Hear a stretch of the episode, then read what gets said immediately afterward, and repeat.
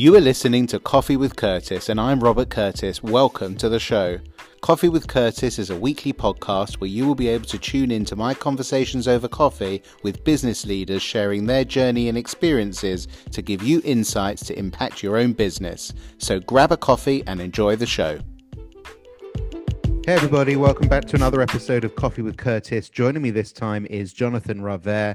Jonathan is the head of thought leadership at AppsFlyer. He is also the ghostwriter to over 70 people within the company. He chats to us about who can be a thought leader, how best to craft your message, especially when you're writing for that many people, to get into the mindset of those different voices coming from different aspects and journeys within the company. Super interesting conversation an interesting role that he has at one of Israel's unicorn companies. So enjoy the podcast.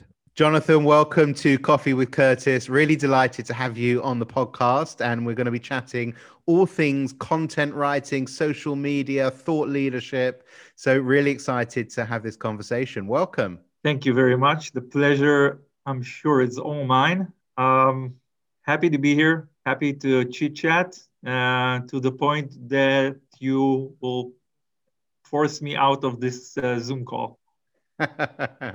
Great. Well, we've got a lot to talk about because you have a pretty interesting job. Just before we dive into some of the topics, for our listeners, give us a sense of who Jonathan is. What's your current role? Where do you work? What's your background? Sure. So I'm I'm um, I'm Jonathan. I live in uh, in Tel Aviv. Um, I'm 43 years old. I come from uh, mobile marketing uh, uh, experience, started with digital experience. I'm actually a retired lawyer. I studied law and immediately quit. Then I went into uh, digital uh, advertising. And since 2008, I've been, you know, wandering the mobile marketing arena from ad networks to apps uh, to third parties um, and in the last year and a half, I've been working for AppsFlyer um, as the head of thought leadership. Before we dive in and ask you what AppsFlyer is, and just give the listeners a sense of the rocket ship that I know AppsFlyer is, um, you are not the first person to say to me, "I studied and trained as a lawyer, but never went into it, and I didn't want to do it." I think that's been mentioned probably disproportionately across all my podcast episodes than anything else. What is it about the law that people turn away from? I think the, the real question is why what is it about the about law school that people turn into when they're like I don't know 18 20 22 why do they decide to do that when clearly it doesn't fit a lot of people I can tell you what my, my answer is I'm you know I'm a Jew, I'm a Jewish son to a Jewish mother and I didn't know what I wanted to do when I was 22. So I went with the default Jewish choice, which is to become a lawyer. Um, and by the time I finished, I already knew I didn't want to do it. So I, I finished. I got the, you know, I, I did the bar exam. I passed, and I left.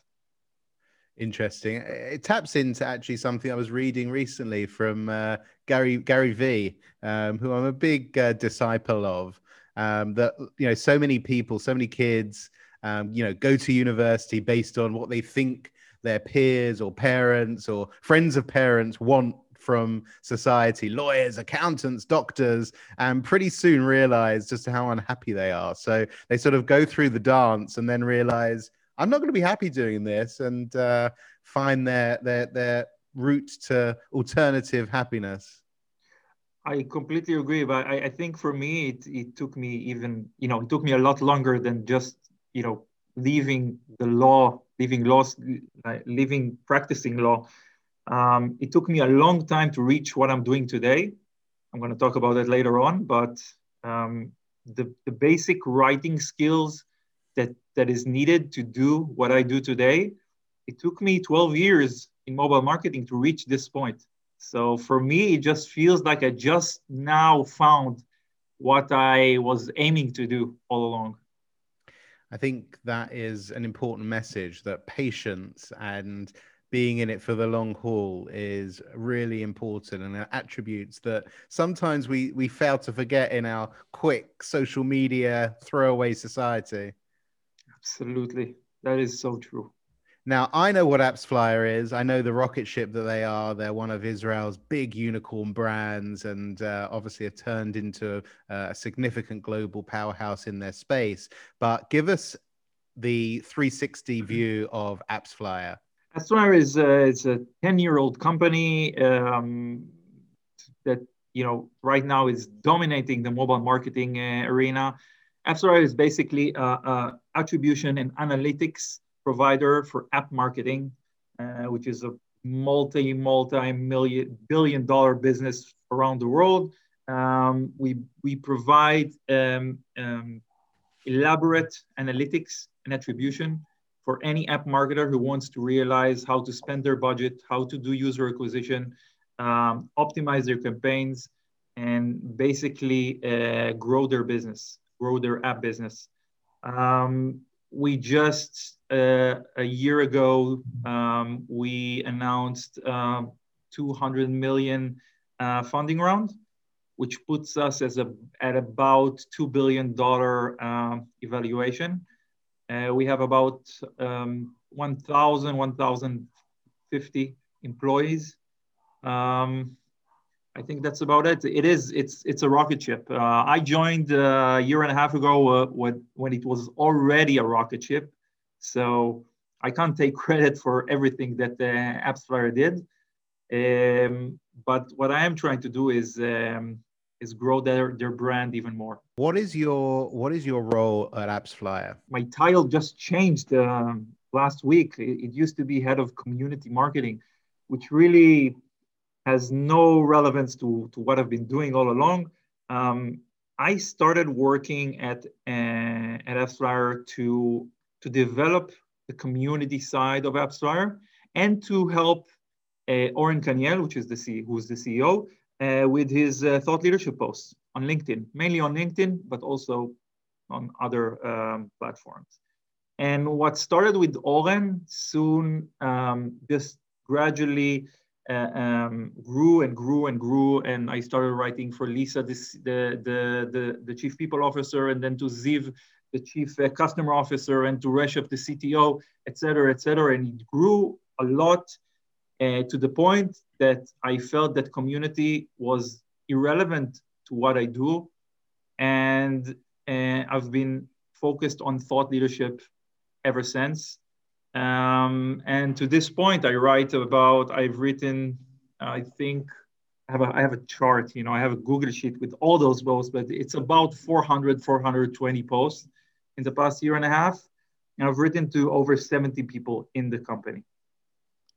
Wow. So you are the sort of unofficial hidden voice ghostwriter. for and ghostwriter for 70 people in the company. This this is not necessarily something new. There are many agencies out there that are obviously creating content and written content for a variety of clients, but your role is really different because you're coming from the inside and you're speaking about the same topics to some extent across those 70 people, but you have to be creative and show, you know, in, in, intuition around a whole range of subjects related to 70 people, but from the inside. That's really tough to do, isn't it?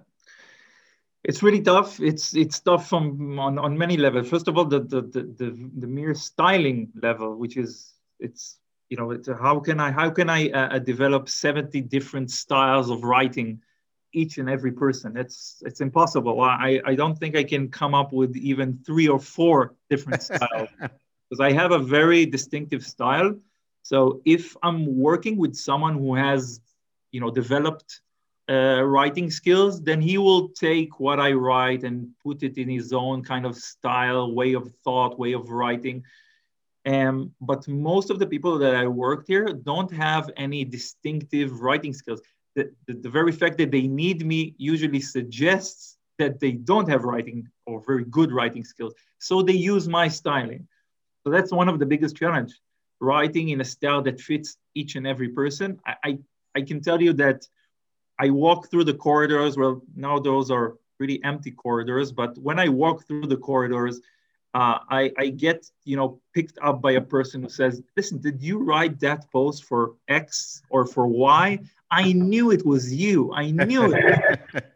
I'm like, you, you got me. You know, it's it, it, it's tough, but but some you know even though style is style matters, uh, the value and the message itself is a hundred times more more important.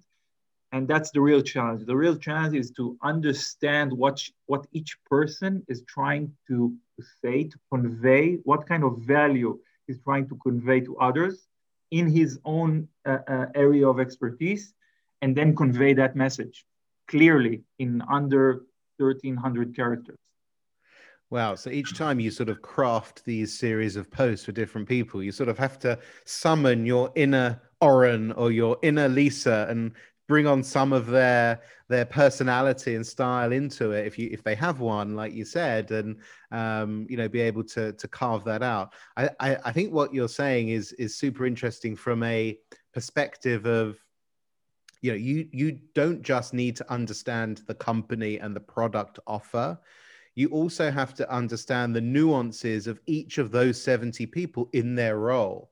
If we take Lisa, for example, as you know, the head of uh, VP of People, um, you know, the the outlook of you know employee relations, how to attract the best talent, what she's saying needs to be impactful, not just internally, not just to customers, but also to presumably potential employees, as well as current employees who want to hear the voice of the VP of, of HR, essentially. So you're having to have a really nuanced understanding of their role, if, if I understand you correctly. Yeah, that's why my my a lot of my my you know what I do usually it starts with kind of an interview or a conversation with that person that I'm writing to, trying to understand what his role is all about and what he's really aiming to to bring to the table on on LinkedIn when he's writing thought leadership. There's one uh, uh, thing that that is shared with everyone that I write to, which is the, the, the, the notion that value is um, value is important here and not promotion. And that value is not promotion. When I write, I mean, out of those 400 or 420, or I don't know how, how many, I uh, uh, those posts, 90% uh, of them are not promoting anything. They don't even mention AppsFlyer by name. They're just there to provide value to the people who are reading them. And by that, we're trying to communicate the fact that the that the company itself and the employee is, himself, herself, they are valuable. So it's kind of like conveying value without promoting yourself. That's the real challenge here, and that is shared by everyone that I write to. Uh, a lot of people think that you know just writing, uh, hey, this product is amazing. We're working an amazing product. I'm so happy to be here. But that's just promotion. You know, it gets it gets you know shut down. You just scroll down on your feed. Um, it doesn't matter. All you should think about when you're doing thought leadership is what you give to the other side, the person who is reading it, and seeing, you know, just self-promoting, self-loving posts that doesn't work.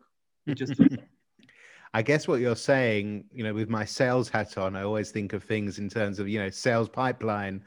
Content creation needs to be manifested without thinking about the top of the funnel and is this going to lead to a new opportunity for us in in our database for the sales team to follow up on absolutely that's that's just, just that's just it i think it's it really uh, resonates with the whole notion that thought leadership is, is, is, is a very important type of marketing, but it's not a lead gen type of marketing. It's branding. It's that you know Nike stripe that you see everywhere that makes that makes you think this is a great company. These are experts. These are professionals. I want to work with them. I don't want them to push some product I myself independently want to work with these kind of people, with this kind of um, uh, products. This is what we're trying to convey. It's not easy and it's very long term, but it's definitely worth it. Tell me, Jonathan, in terms of AppsFlyer itself, you've got 70 people there you're crafting posts for. So they're, they're obviously I guess already drinking the Kool Aid of the power of social media in terms of the impact it can bring to the, the company's brand. Uh, did you and do you get pushback from people? No, I don't want to be part of that. I don't want to post, or I don't want to be seen in that way. It's not for me. How do you overcome some of those um, sort of personal feelings around posting, um, especially if it's somebody who's got a really important voice to share that you actually do need to get out there?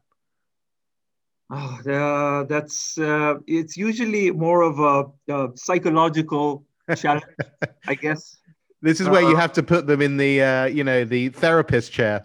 Right, exactly. So what I think that there are a few concerns, like very general and popular concerns. One of them is um, I, I have nothing to say. Okay, who am I? I'm just a manager, just a product manager. I'm just a marketing manager. I'm just a PMM. I'm just an HR. I'm just, I have nothing to say. And then by and that actually that challenge can be tackled very easily because when I speak to them, I ask them what they do. They explain to me. I talk to them. I ask them about their challenges, and by just by a five minute conversation, they tell me so much. Usually, because people here are you know they work, um, and and every single minute I stop them and I tell them, okay, this is a challenge that you overcame. Here's a post and then after another minute, here's the post for you. And then they realize that they do have something to say. And that moment of realization, that's gold for me. It's one of my favorite moments when I work with a person. Then he realizes his own, like he's empowering himself. I'm not even empowering them. Um, the other, the other concern they have is it's been said before. You know, I'm not bringing anything new to the table and by that i always I, I always tell them it's true. Everything today you know nowadays there's nothing really new anymore. It's been said before. Everything has been said before. But it wasn't said to the right audience maybe. Not with the right angle not with the right words not at the right time. So there's a lot of value of bringing out a new angle and styling it, styling it better and elaborating it and shedding some different light on it so there is something to say, and that it it needed it needs to be said. And the last thing is I don't know how to write. That's the that's the last concern. And for that, that's that's the easiest for me because that's when I tell them that's what I'm here for. Within AppsFlyer, I, I've certainly seen people posting for for years regularly, particularly on say LinkedIn.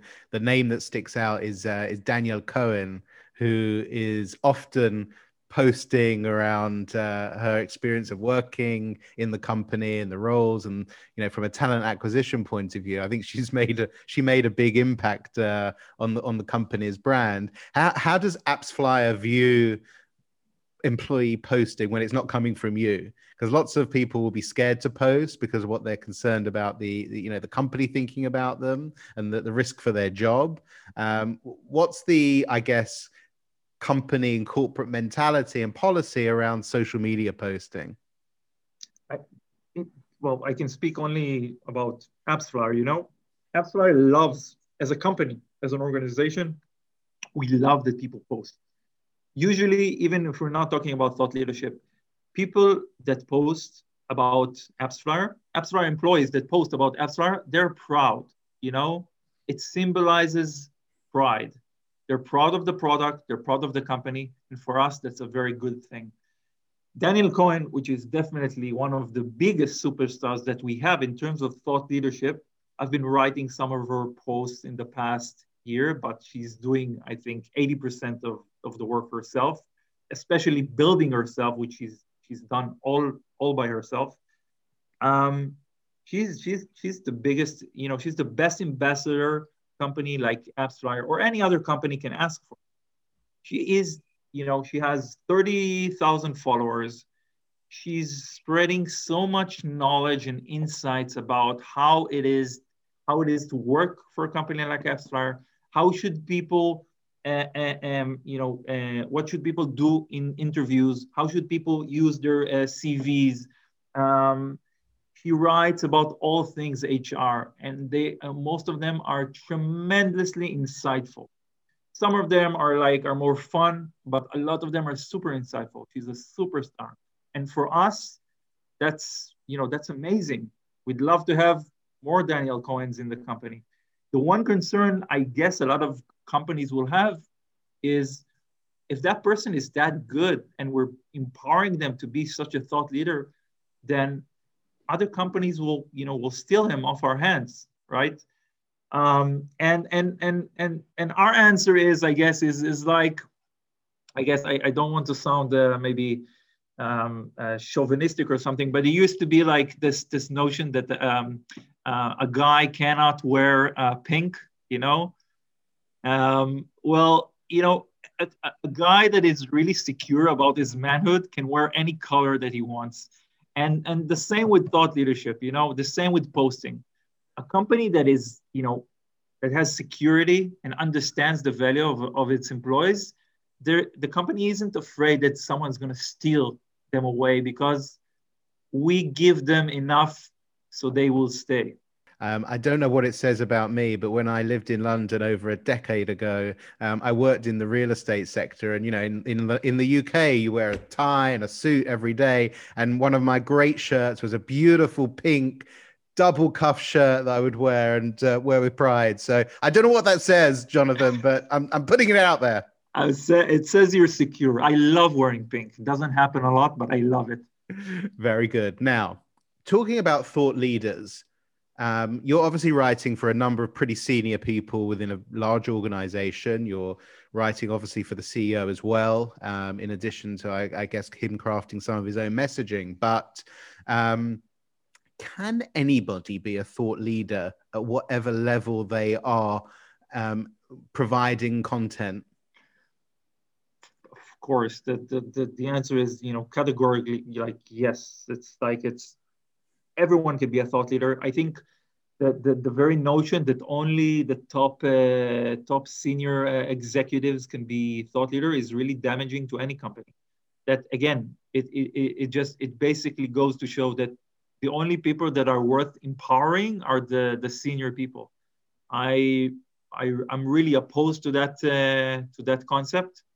Anyone can be a thought leader. Yes, it's it's true that Oren Kaniel, the CEO, will have a lot more impact in his post than myself or another person who's a manager or even a director. Of course, that doesn't mean that that uh, other people cannot share their voice.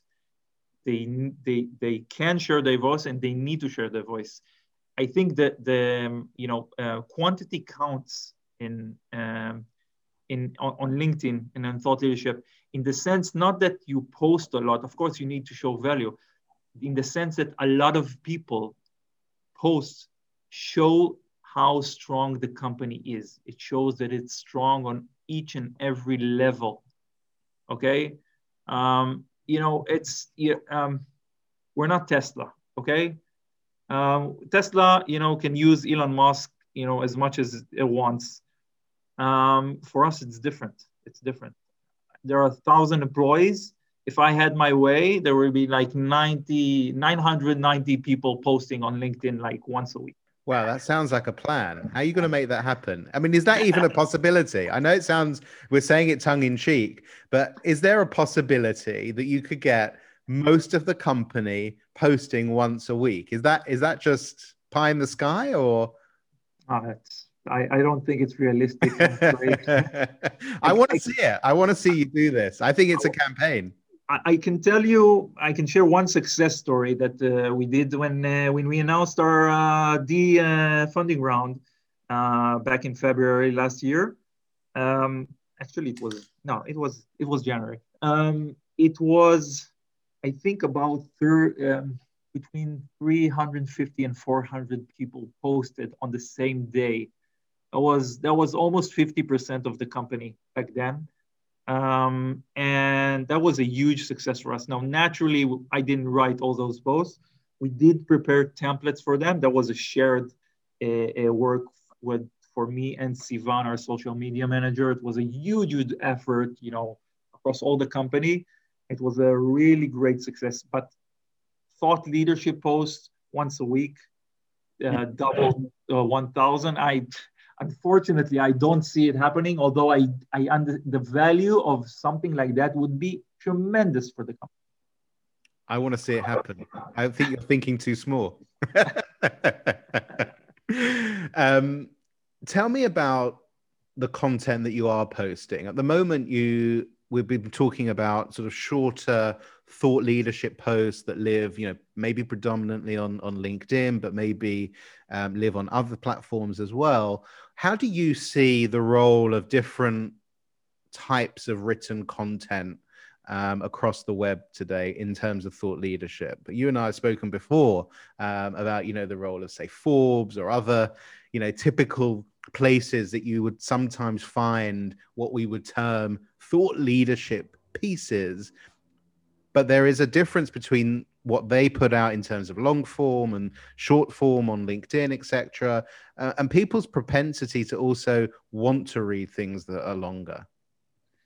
I think there's a huge shift in in you know in, human behavior. You know, in, in in general, you see it. I mean, you, you know, let's you know, if you go to B2C, you see it as a, as a, as a, as an end user. Forget business. You know, we see it with TikTok. Okay, TikTok is the best example for how little patience we're we, we have. You know, forget us. We're we're older. Look at look at the youth today. They're not going to read 10, 15, 20 minute uh, articles. It's not going to happen. It's dying.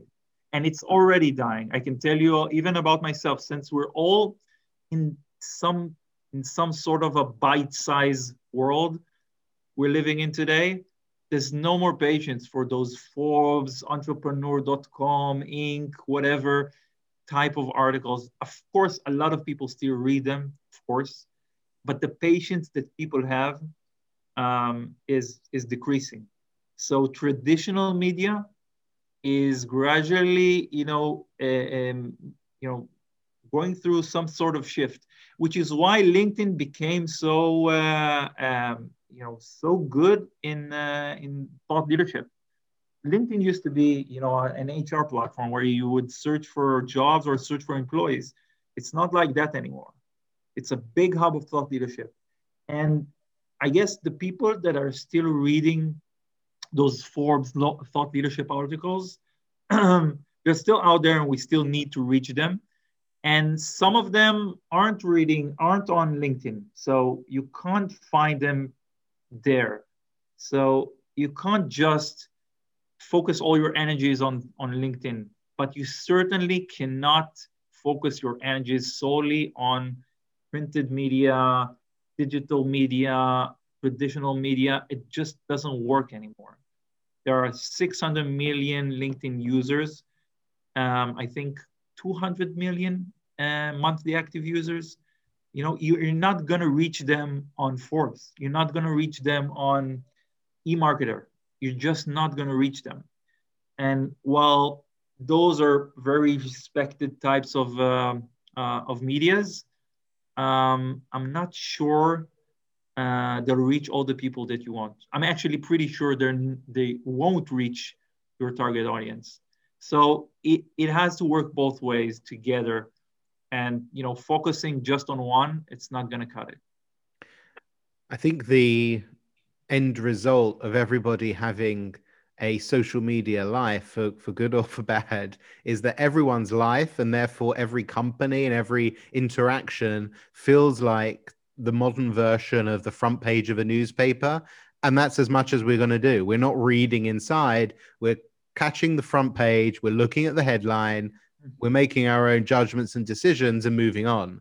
I mean as someone you know probably from the from a from a different generation already although not not that old you know i still love reading books. I love reading things that i'm passionate about in longer form.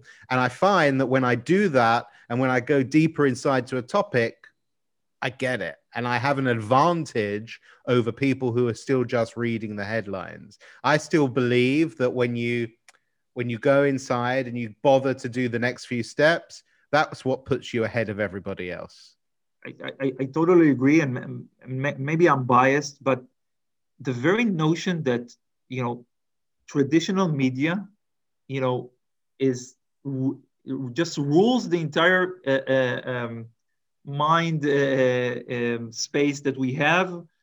I don't like it. The fact that everyone has a place to share their voice and grow their audience, which is LinkedIn today, uh, uh, when we talk about business, that's a good thing. I don't want entrepreneur to decide, entrepreneur.com to decide who gets to speak and who gets mm. to share his voice and who, who doesn't. I don't like that. I like the fact that it's totally democratized now. You know, anyone can share their voice. That's the way it should be. I don't want, you know, it's hap- it's happening in banks. It's happening in a lot of other traditional uh, uh, sectors. You know, there's no more power for those big uh, uh, type of organizations that get to say who gets to do that and who gets to do. No, everyone has access and everyone has the ability to uh, to become a thought leader right there's there's limitations there's character limit there's there's a lot of problems but in the end that's i think that's that's a good and if you want to read something a little bit deeper go ahead read forbes but at least give a lot of other people the chance to develop themselves and to grow I think super relevant in terms of obviously what we're seeing generally in the world at the moment. We don't need to dive into politics here, but certainly the democratization of voices being able to share their views, particularly on LinkedIn in a business arena, but without that level of you know editorial and censorship that just by nature someone like an, an entrepreneur or an Inc or um, Forbes need to do just because of the nature of their their production means that you know it it, it, is what it is. There's there's selection in, involved. I, I think you made an interesting point around companies versus the voice of employees or the voice of management. People tend to glance over the the bank, the law firm, the company commercial, as it were, or even if you were posting some of the thought leadership as AppsFlyer, I just think people's brains go, no, commercial, and move on really quickly. Are you seeing that? How what does the, the company voice look like in terms of content writing? Or is that way it is a commercial and everyone knows what it is and that's what you're there for? A hundred percent. You, you're totally right. I this that we have a tendency to you know to overlook anything that it that you know even remotely seems like uh, um, like uh, like a commercial like an ad like a promotion which is why i'm really really strict about not promoting when you do thought leadership. It doesn't doesn't even have a glimpse of uh, you know of uh, an ounce of uh, of uh, promotion because people see that right away and they'll just move away. They'll just scroll down. And it's the same with the with you know with the official accounts of, of, of any you know social media accounts of any company. And i think i think uh, your last one of your last uh, um, um, uh, people that you hosted here amelia sordell talked about it. You know the company the company itself will never be able to promote something as fiercely and as effectively as the employees themselves. Because when the employees themselves uh, uh, promote it or talk about it then it seems authentic. When a company talks about itself about stuff that they're doing it's just like driving through and seeing an ad on a highway. It doesn't mean anything and most people will just scroll down. Um, and I think that that goes to what lead gen is all about. There's there's a very big misconception about what what demand gen and lead gen is all about, and that's what separates promotion and uh, thought leadership. You know, the lead gen is lead gen is an ebook is an you know it's an it's a it's a promotion directed at someone leaving their name and, and email and title so someone from sales can contact them in the end that's the end goal the funnel for thought leadership is totally different. And that's what what that's what gen is all about. Gen is getting a user anyone to say i want i demand to work with that company. I want to work them. There's no promotions here. Is is it's like planting the seed of uh, of desire in the hearts of those that we want to work them. We want them to come to us. We're not coming to them um, and that's a big, you know, separator between a, a, a demand and, and gen nowadays. And I, I, am sad to say that not a lot of companies understand the huge difference between the two. In terms of the posts and your your learnings after crafting, you know, hundreds and hundreds of posts for you know 70 plus people um, what do you see as the right structure and formula for posting? What are your top tips for our listeners who are crafting posts themselves? Perhaps they haven't got the luxury of a head of thought leadership like you. Um, what What do you say to them? So first of all, think short. Uh, reiterate every post that you write. Write it on a, I don't know a Word document or a, a Google Docs, whatever. Then rewrite it, rewrite, you know, rewrite, reread it, and then rewrite it. Then try to cut off whatever is irrelevant. Short sentences, not long bulks of text. Um, talk less about yourself and more about the value. Try to be very, very, very um, succinct, um, very directed at the um, at your goal of the value that you're trying to convey. And I think the most important thing about any type of, uh, of uh, social media, thought leadership or not, is telling a story. It has to have a beginning, a middle, and the end. And, and the beginning is usually talking about a certain pain that your readers might have. It doesn't matter if their marketing and their you know user acquisition funnel is, is faulty or they're product managers that don't understand how to work better with the R&D teams. It, it, it's irrelevant. Someone always has some sort of pain that you're addressing. That's usually the start. Another tip, title. So, you know, LinkedIn posts don't have a title, but they still need an eye-catching first sentence. You know, the 1st mm-hmm. sentence, someone else said it better than me. Uh, the first sentence um, goal is to get the user to read the second sentence. The second sentence's goal is to get the user to read the third sentence. That's a, that's how it works. So try to go like big, not explosive, but big with the first sentence to entice them to read further. And then once they're inside already, that's when it becomes a bit easier. When you say a title, um, obviously you're talking about the first sentence. Would you put it in sort of caps lock or would it be separated off in some way? Uh, I separated with the you know with, with the line with the uh, empty uh, empty line, but uh, and caps I use caps not the entire sentence, but sometimes I use you know very important words with you know with caps, but that's my style, and and again people people already picked up on it. So um, the most important I think the the most important thing is to to to relay the message in a way that will make people want to understand what you're saying. So make it clear, but not a hundred percent clear. So there's still some some sort of tease, some sort of reason to keep reading. Got it. I'm, I really like your tips there. I, am already thinking of my posts for the rest of this week and how I can can change them. Um, one thing I've been blown away by since meeting you is the fact that you have this amazing title called Head of Thought Leadership. I've never met anybody with that title before. And there'll be lots of content writers out there or people that are managing social media community, as you, you defined it earlier on. Um, how did they craft this role for themselves to get a title like that? Because I'm going to do a LinkedIn search later and see if there is other people out there who have that that level of title. But um, it's it's a new one, right? It's a new one, and I, I, can tell you that in the past year and a half, I've been looking for people who are, who are doing exactly exactly what I do, and I've completely and utterly failed.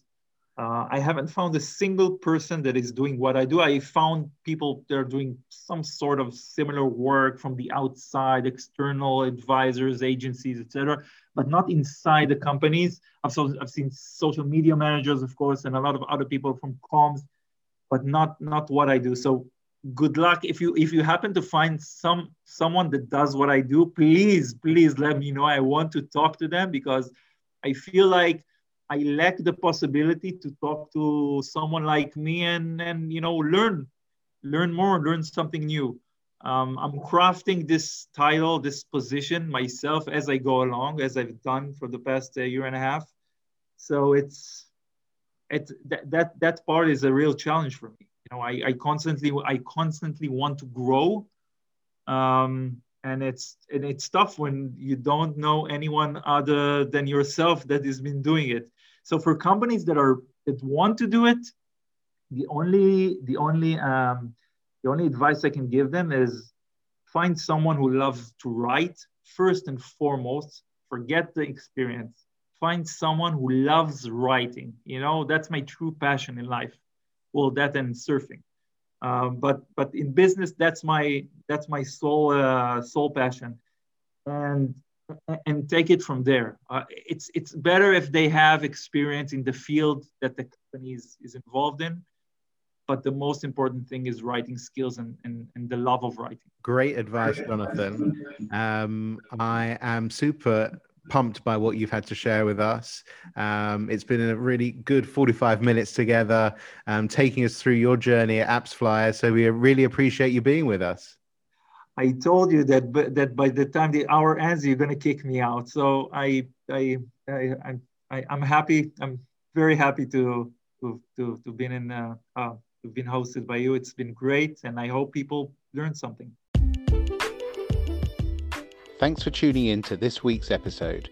Just before you go, I would really appreciate it if you hit the subscribe button so you can get weekly updates on the podcast. Hope you enjoyed your coffee.